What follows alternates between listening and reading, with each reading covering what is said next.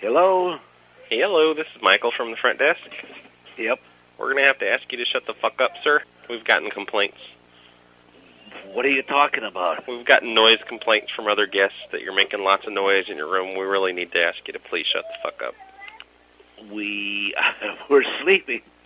Yeah, I, I, I don't think I believe that, sir, because we've gotten quite a few other complaints from other guests. Well, I tell you what, our window was whistling, but that's all I know about.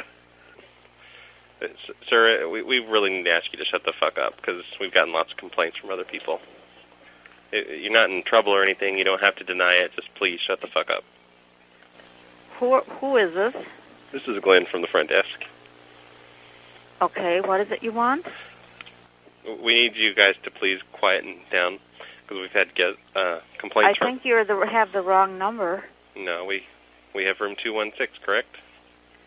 That's wh- where we are, but we're not doing anything. We heard somebody last night complaining that room uh, 221 was making noise. That doesn't give you the right to make noise tonight, ma'am.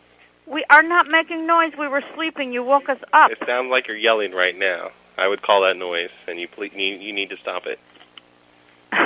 Well, we, you woke us up. At what time is it? I don't believe I woke you up because we've had several complaints from other guests. Well, I'm sorry, but you have the wrong room because we were sound asleep until you rang the phone. If you'd like to come down to the front desk and prove to me that you haven't been sleeping, then How could I do that? hell if I know, ma'am. You're an idiot. You just need to. No, I'm not an idiot. I'm the front desk person.